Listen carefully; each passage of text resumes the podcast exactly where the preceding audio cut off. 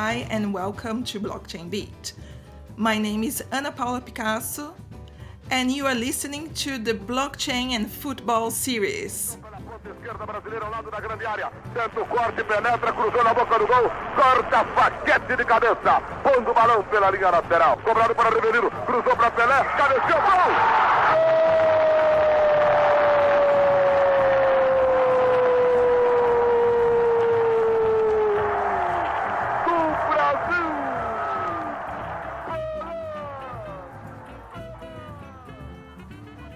Here with Patrick Berisha.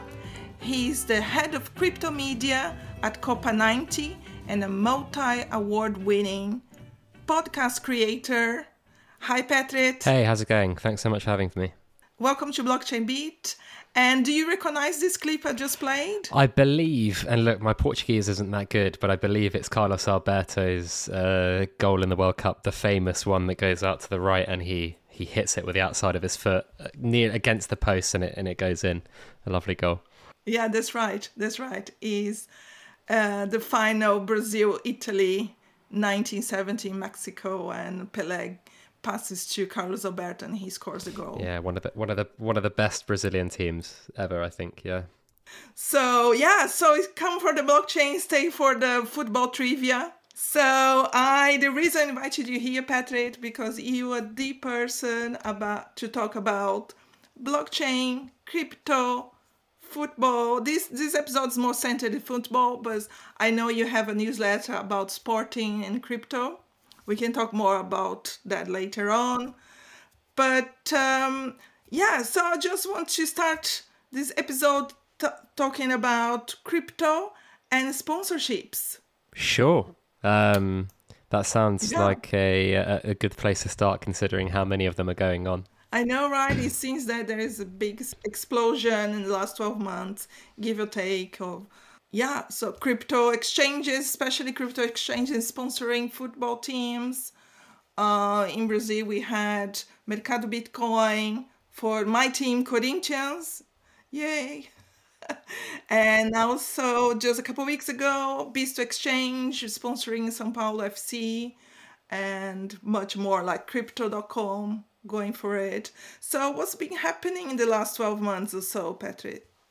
Why do you think this explosion happened? Well, I mean, a lot of crypto exchanges have raised a lot of money, and a lot of them have made a, a lot of money from transactions, and they need to spend it somewhere, right?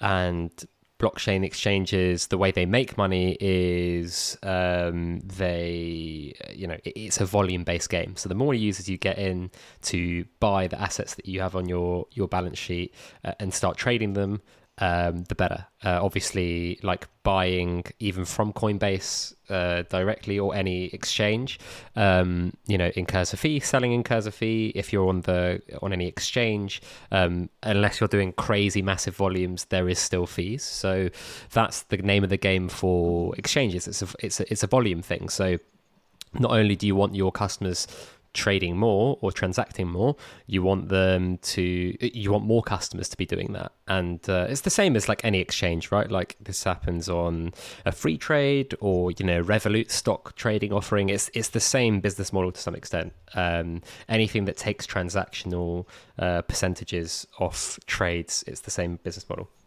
And so I, I, I guess to take a step back, sports in general and football specifically, the demographic of people um, in terms of who would be most likely to buy a crypto asset or trade a crypto asset, those two do overlap a fair bit. And so that is one reason. Another reason is that football clubs have lost a crazy amount of money over the last two years with the pandemic. Um, and that is anything from you know ticket revenues to you know uh, people having less money to spend on merchandise or um, uh, and so on and so forth. So, you know, I'm not saying I'm uh, feeling bad for football clubs because they make a lot of money, but they have lost a lot of money over the last two years relative to what they were making before. And so, a lot of these crypto sponsorships are very lucrative, right? So, we've seen it in the NBA, who have probably done it best. Uh, Coinbase partnering with the whole NBA, um, FTX partnering with Miami Heat. Um, and and and uh, FTX also sponsoring Golden State, I think. So there there are big big opportunities there in terms of like putting your name against a really big brand, and I think it makes sense for those two parties. Now, where I think there is some uh, responsibility in how it's kind of like ingrained into culture, particularly for football, is that football clubs have been caught very much unawares many times. Uh, so, Man City, Barcelona have both entered relationships with crypto companies, one that either didn't exist or was never formed, and one that was found to be uh, acting fraudulently in Israel or something like that. So, what I will say is that football clubs, compared to other sporting entities, have done such little due diligence in comparison. Like, I mean, a lot of people sometimes complain about monolithic, big American institutions that take crazy amounts of things to get done because there's so many lawyers and you can get sued by anyone. But it means that only really legitimate players can like play in that space, and that's why FTX, Coinbase, and these other big exchanges have um, managed to sponsor these entities and these teams. And now with football, it's a bit more like, well, if we get some money on board and it doesn't work out, we'll just move to the next one. Which I think that relationship, I, I kind of expected better from football teams in the sense that after the European Super League, I thought that they would be a bit more sensitive to football fans and uh, sensitive to kind of appearing unauthentic um, and not wanting to dis- disenfranchise their fans. And I've kind of seen that a lot. That like a lot of football uh, brands, a lot of football clubs, and a lot of football players have kind of jumped into a lot of these sponsorship deals head first without really thinking about them.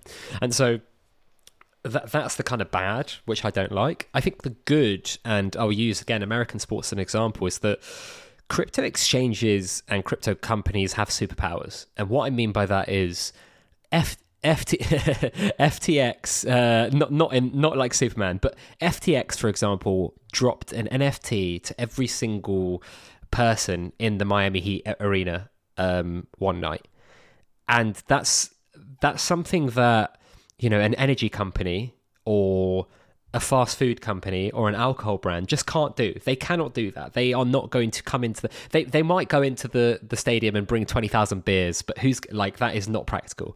So it's genius because if you yeah, but also like it's it's a physical thing that you need to you need someone to bring it in, blah blah, all that kind of stuff. It's a bit of a nightmare and I, I just think there's something there in that crypto exchanges and crypto brands or NFT uh, marketplaces, companies, whatever it may be, have this ability to create a relationship with a fan of a sports club in a far less frictioned way than many other brands. And look, like every, everyone should, uh, you know, view crypto assets as something that's you know unregulated, and, and, and say with NFTs. But if you are going to be given a free one, and all you have to do is sign up to FTX and claim it, whether or not you become a customer from then on, I don't know. But just having that NFT and your wallet address being linked to that NFT for FTX is gold because, you know, it's 12 months down the line. FTX might say, oh, you were at that game where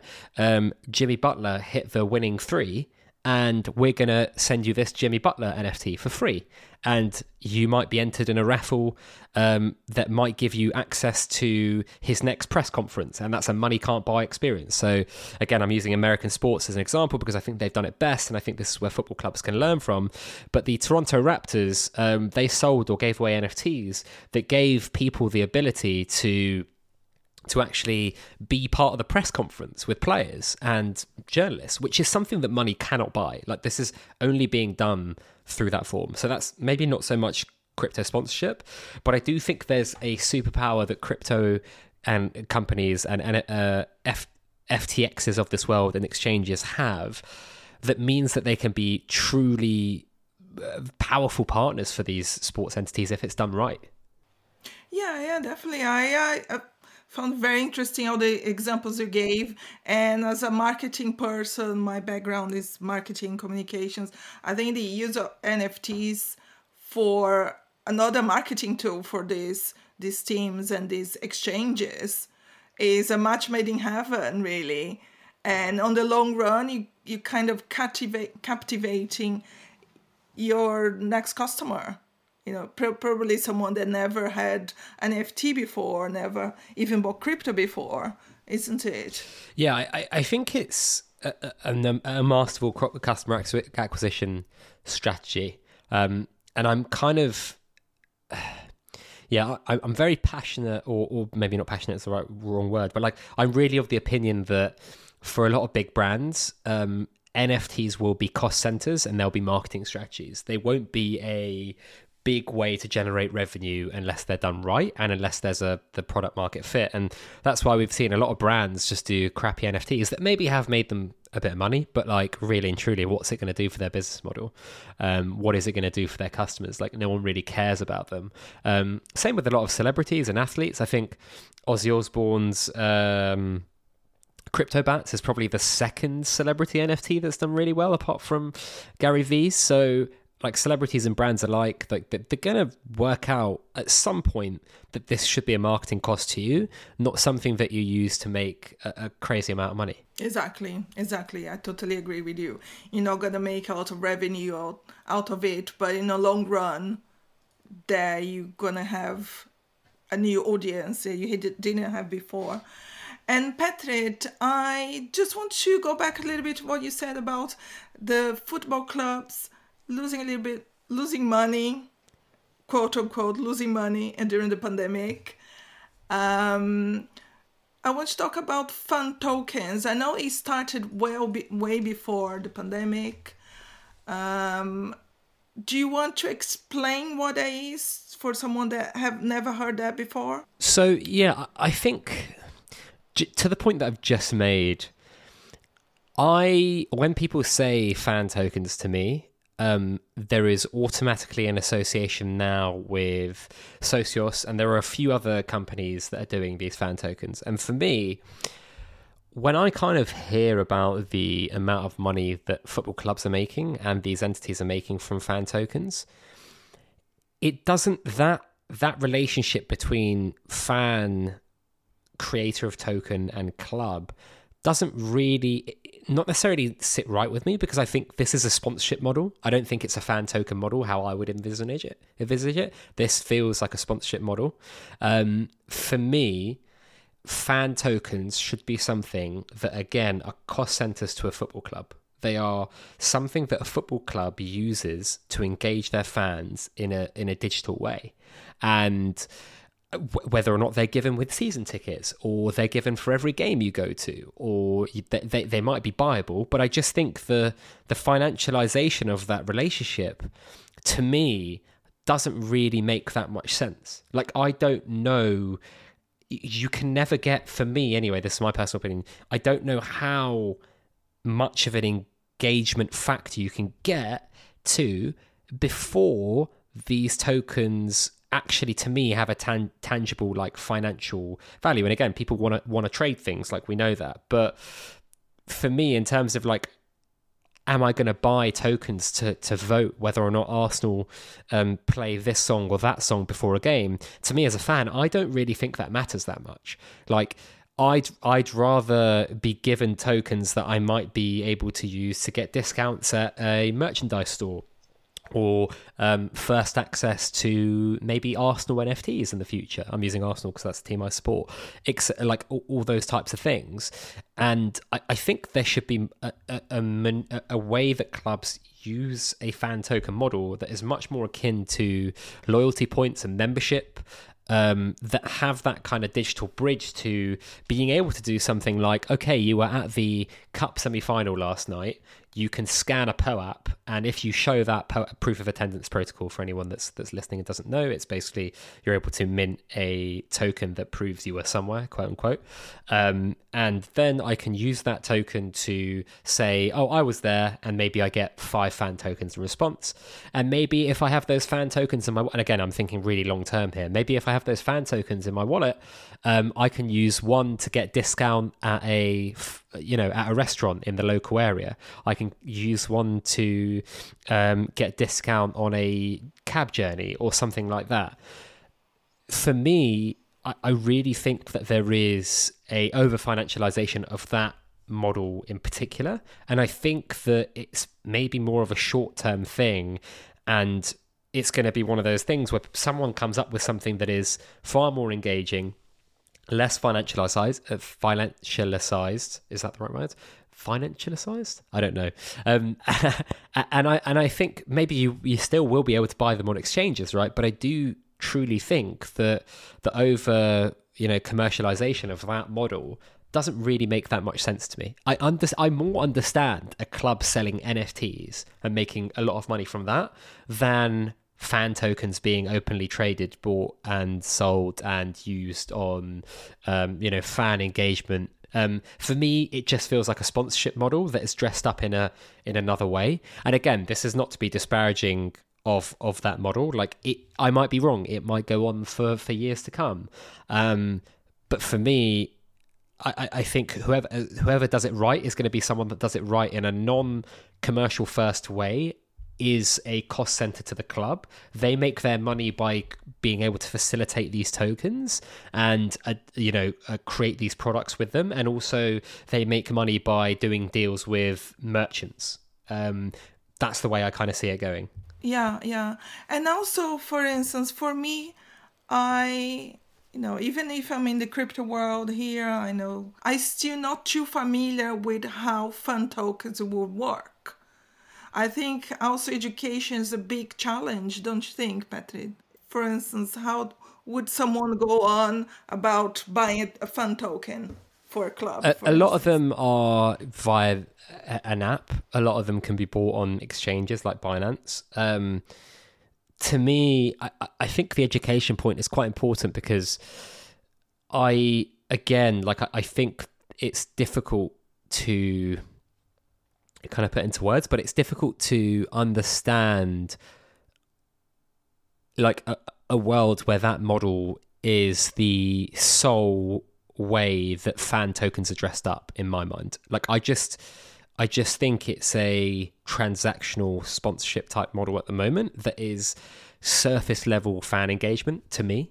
And I think a fan token model in the future will look a lot different to what it does now. Um, I might not have all the answers to what that looks like. Some far smarter people than than I might um might know, but like I I, I think no one does. no one does, but like yeah, no one does. I, I, it's so new. No one does. I think that is the um that is that is like my opinion. Like i just don't and like maybe maybe i'm wrong and maybe they iterate the product and offering into something that is different and clubs are kind of happy with making less money or no money out of this as long as their fans are engaged in a in a novel and new way. To me i just i'm not sure. Uh, and I, I i strongly don't think that that's going to be the way fan token models operate in the future. No i don't think it's sustainable how it is at the moment. They they need to be they need to be reframed a little bit, isn't it? Yeah, I, I think yeah. as I said before, it's it's just the over commercializations. Like I, I've heard that some clubs have made, I won't name them, but like some clubs have made tens of millions of pounds or dollars in a quarter. Oh, on, right? I can't. I can't. Name but but like some joking. of these big clubs have made tens of millions of dollars, pounds, euros in a quarter. Um, from selling Socios tokens. And like for me, that you know that money has come from fans. It's gone to club and Socios. And if this is a fan engagement mechanism, I'm a fan whether or not I pay for those tokens or not. And now the way I think that model should be is that maybe someone like Socios, I don't know if it's going to be them, or a club themselves create the token.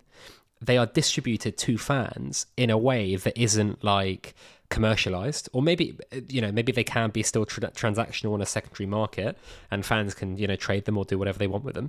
But like I, I still feel that like you know if you have a season ticket maybe you get some tokens.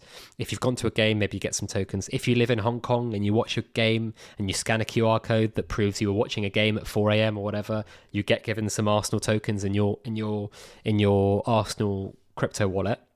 And maybe you're able to use those um, as a you know more of a loyalty type thing, a membership type thing, or maybe you're you're able to to have some merchant uh, discounts at specific stores, digital and physical. Like I, I think that's the kind of world that I envision when I think of fan tokens. I don't really think of fans buying tokens that then clubs and and another entity profit from. It, it to me it doesn't make sense. And again, I could be completely wrong.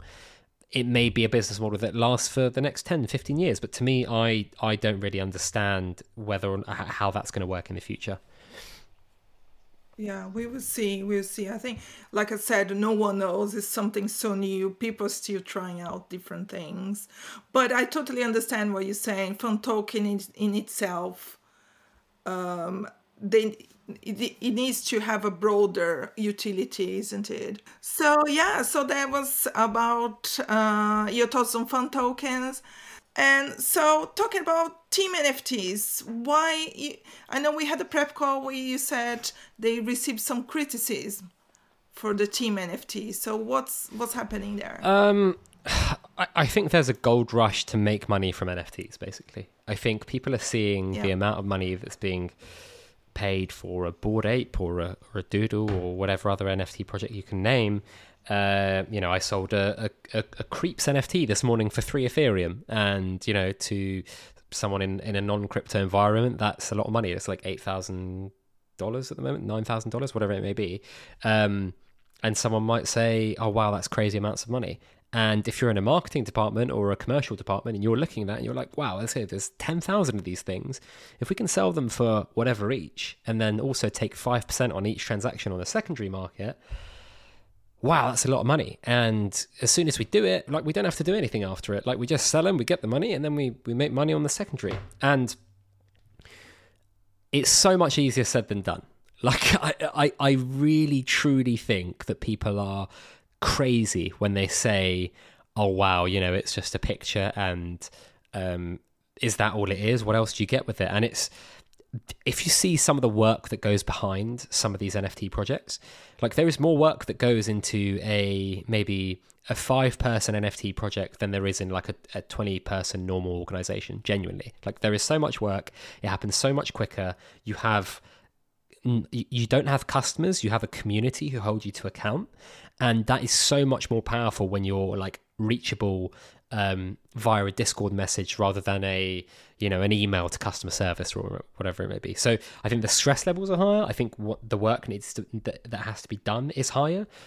And you know like a lot of these clubs have basically just been like oh yeah like let's let's just do it. And it they just they just don't know what they're doing really. I mean, I saw the Sacramento Kings uh, mm. again using another basketball entity because I think this is probably the first one where I've seen it's done really badly in sports in in the US, and they just did like ten thousand lions, and they looked exactly like an already pre-existing NFT project, and everyone was like, "Uh, this looks pretty bad." Um, I mean, there's there's there've been interesting ones like Manchester City have done some interesting ones with some artists, but again, like there's there's they're not really playing in the space properly in the sense that they're not really doing what an Adidas has done or what a Nike has done. And I think that those brands have basically become crypto fluent, they've become NFT fluent. They've understood what this means. They've understood what the technology means, but they also understood what the what the community behind this these technology means and they've and they've gone for it and they've done it properly. And look, lo and behold, Adidas, a commercial entity, sold twenty two million dollars worth of NFTs. And why? Like why? Because they did it right. And I'm not saying that you can't profit from it as a brand, but know that if your sole intention is to profit, you're automatically gonna you're gonna do bad. What what things they got it right? What uh, Adidas did right? I mean, so I mean, they obviously hired some really smart people who know what they're doing. Um, they also collaborated with massive communities. So what they did there is they created permissioned access. So they've got 30,000 NFTs and they say to Bored Apes who have 10,000 NFTs and however many owners, okay, each of your owners can mint however many of our Adidas NFTs. The actual art has been collaborated with Bored Apes and a couple other big NFT projects. So there is that kind of authenticity to them to some extent in the sense that um, oh wow, like you know, if Bored Apes are collabing with Adidas, that must mean something. And look, that means that Adidas have sold these 22 million NFTs, uh, 22 million dollars worth of NFTs. I don't know what cut goes to Bored Apes and what cut goes to G Money and and so on and so forth. Um, and then the secondary sales, I don't know how they're split, but essentially that move, alongside buying a parcel of land on Sandbox, alongside uh, partnering with Coinbase NFT. Um, they started all of this with basically just releasing a POAP, a proof of attendance protocol, on Twitter and saying, you know, looks rare, and people minted this token as quickly as they could for free, obviously.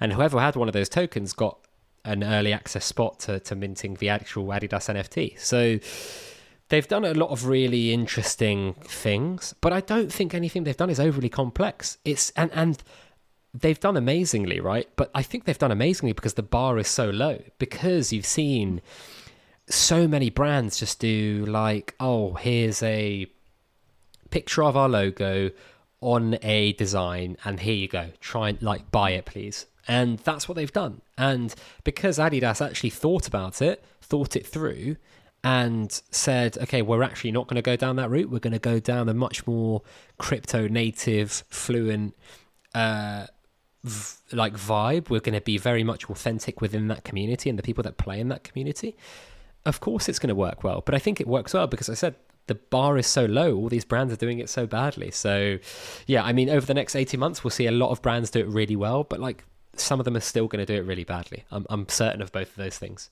So, Patrick, now is the time for you to talk about your journey and how did you end up being the head of crypto media on Copa 90? Sure. I mean, um, I guess uh, to go from the start, like I've always been a massive football fan, played football a lot when I was younger, um, still do as much as I can. Um, been an Arsenal fan like all my life, um, and football's been like basically my number one passion um, since I was like five years old. And uh, I did a product design engineering degree at university, um, which I didn't really enjoy that much. I, I was not an engineer. That was not like my that was not my calling, and I was not a designer. That was not my calling either. So um, I decided to do something completely different. I started making content in mid 2017, and then it was kind of a plan to do that for a while myself, but I didn't didn't really wasn't really spending enough time on it on a weekly basis. I was kind of doing you know 15 hours of work a week on on some football content and stuff. And then I joined a company called 11FS in October 2017. So basically, I say I started making content. I just started, you know, using Premiere Pro and and and, and doing some things with with podcasts for only like three months before I joined 11FS. So it wasn't like a a big you know thing and uh, I joined 11FS, who are like a, a challenger consultancy in, in, in the financial services space, and they had a big media arm, or still do have a big media arm. Um, and they had three podcasts at the time: FinTech Insider, which is their flagship show, it's still still pretty big, uh, Blockchain Insider, and InsureTech Insider. And Blockchain Insider was the one that I eventually took on as my own, and I basically produced that podcast from kind of episode 20 to uh, episode like all the way up to episode 130 or whatever and um, yeah I, I, really enjoyed it like i was fascinated by Bitcoin, fascinated by Ethereum in, in, in summer 2017. I'd obviously heard of them before, but I didn't know anything about it. Like I, I kind of knew what a Bitcoin was and how it worked by then, but like I didn't know the ins and outs. My brother is uh, well about to be a master's computer science graduate, but at the time was still very switched on and very technical and I was basically like asking him those questions in summer 2017, like how does a decentralized ledger work? Like why does Bitcoin not have a double spending problem? Um, I've always been kind of like fascinated by the economics of our world and how our like monetary systems work. And to me, it kind of just made sense straight away. Like as soon as I heard it, I was like, oh yeah, that does make sense. Um, and then Ethereum was like a whole nother ball game because like just trying to wrap my head around you know, a at the time when people were calling it like a decentralized supercomputer, um, I I kind of just it, it, was very it's it struggled to get into my head, but like the app, application layer and potential settlement layer of the future internet um, was basically like what I was looking at at the time in hindsight. And you know, imagine a uh, you know iOS operating system, uh, a kind of ter- you know all-in-one toolkit to build applications in a decentralized way on this chain, but also transact in its native currency to kind of fuel those applications. It started to like make a lot of sense to me during that summer and kind of by the time I'd, I'd started producing this podcast, Blockchain Insider, I'd already knew a little bit about this. Like I was listening to to a lot of people, speaking to a lot of people about it, and kind of, you know, six, nine months, twelve months down the line, um, I I'd kind of. I, I knew enough at the point to, to kind of hold a conversation with you know people who are like the the most esteemed in the in, in in the crypto space and again like I'm not a very technical person so if you ask me like very technical questions it's it's it's something that I don't understand. Um, but I but I kind of understand what these applications, what these technologies do, and how they function to a good enough extent that um, like I, I, that was my kind of education, and then um, I left 11FS in May 2020. Um, and then just basically, you know, had loads of really awesome offers to work with loads of amazing people, which you know still grateful to today because a lot of those people still keep in touch but um, i kind of decided that i wanted to not do one thing i wanted to do a lot of different things and so just started working for myself got a few clients and um, yeah like it, it just started snowballing and within kind of six months of working for myself pretty much everything or almost everything I was doing was touching crypto in some way. Like within 12 months, like it was, I went from having a client base which was kind of sports, fintech, and a little bit of crypto stuff to basically 98% crypto. And client base is, is maybe a loose word now because I, I definitely still have clients in the sense that like I produce content or, or consult with them. But now it's like this amazing new world of NFT communities or DAOs means that like you are part of that community you're paid for the work that you do they're not your client you're you're basically a cog in this machine which i think is a is another awesome thing. So yeah like that that's basically like how how things have gone um in, in kind of working for myself. And so i still have like part of my job is is still working for myself. The other half of my job is at COPA90 where i'm the head of crypto. So COPA90 are a football media company and um, they will be best known for their publishing. So they've got a massive YouTube following. Um, you know, lots of awesome content. Like people remember FIFA and Chill, which was was something that I used to grow up with. Um, lots of like entertainment based content, but also like uh, fan curated content and stuff like that, which is which is pretty cool. Um, they also work with a lot of brands on the client side. So if anyone's seen the Messi six four four advert, where you know there's loads of uh, goalkeepers drinking a beer, um, depending on which number goal that Messi scored against them. Um, that was kind of like of COPA's doing. Um, so they do lots of campaigns like that and work on a range of different things. Anything from like uh, i don't know certain things i can't say but like anything from those types of campaigns to um, you know more kind of distribution based campaigns or content creation campaigns. And i think there's um, so so they have a, a really big and and kind of um, prestigious client base. And those clients are now starting to ask about like crypto and, and what's going on there. Uh, specifically NFTs, most of them. Uh, we, have got kind of like a client uh, facing B2B piece of uh, content, which is a newsletter at the moment. So my my kind of focus is both on like editorial and uh, the kind of um, client Tell side. us a little bit about the newsletter. So, so that well. one that I just mentioned is a is a COPA ninety newsletter. It's called the Next ninety, and that goes out to like a very select okay. few people. It's like hundred or so mailing list that we'll be opening up to in, in the future. My personal newsletter is called Sporting Crypto. So, uh, basically, like I've had this idea for I don't know six to nine months maybe, and I was kind of waiting for the opportune time in terms of when does enough stuff happens happen that crosses over between sports and crypto that there is enough there to write about it re- weekly. And I just said to myself, I haven't written anything properly in like four or five years.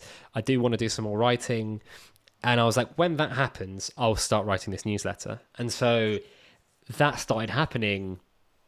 I mean, I, I don't even know if I put it up here, like what the what the first edition I did was. Um, so the first edition I did was September 13th. So like just over four months ago, that basically happened. And I, oh wow, that's pretty yeah, yeah really recent. recent. So yeah.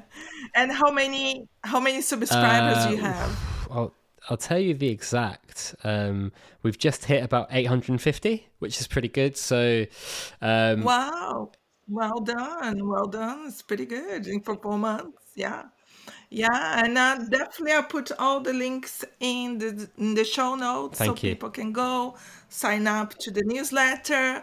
And then Patrick, your podcast, I can't almost can't keep track how many podcasts you have. so do you want to talk about your Sure. podcasts? Things you're hosting, co-hosting, participating? Yeah, so I, we, we just launched one called the Floorcast, which is with the um, which is an NFT podcast, and that is with the Floor NFT community. So that's a completely community based thing. Like, you know, no one owns that podcast. Um, we, we, you know, we're all contributing different things to it, and we just basically talk about NFTs every Monday, like what NFT projects we like, um, what is going on in that space, and it seems to have gone down pretty well so far. People are enjoying it. Um, Ah, well done, well done. Yeah, So that- so, so that's one. well. Um, I do a private behind closed doors podcast with the Shiny Object Social Club, which goes out every week. That is just specifically for their community and it's not available to the public, uh, although it may be soon. Um, so that's another one. Uh, the State of Play podcast, which is a, a football podcast about the top five leagues, is still running. It's still something that I um, I, I I I do. We're doing it less frequently because that me and my two co-hosts are so uh, so busy at the moment. But like that's something that's been kind of there since summer state of play, which has been there since summer 2018. And then um, I'm cooking up another podcast, which is going to be about football and, and Web three, which will be coming soon. So definitely uh, keep your eyes and ears out for that one. Yeah, I'll definitely do that. I'll definitely do that. So the last the, Yes, the carry last on. plug I've got is uh I so there's two kind of bigger pieces of of of podcast work that I'm doing. They're more kind of audio documentaries. One of them was the history and future of NFTs uh, with the NFTs What the Fuck DAO.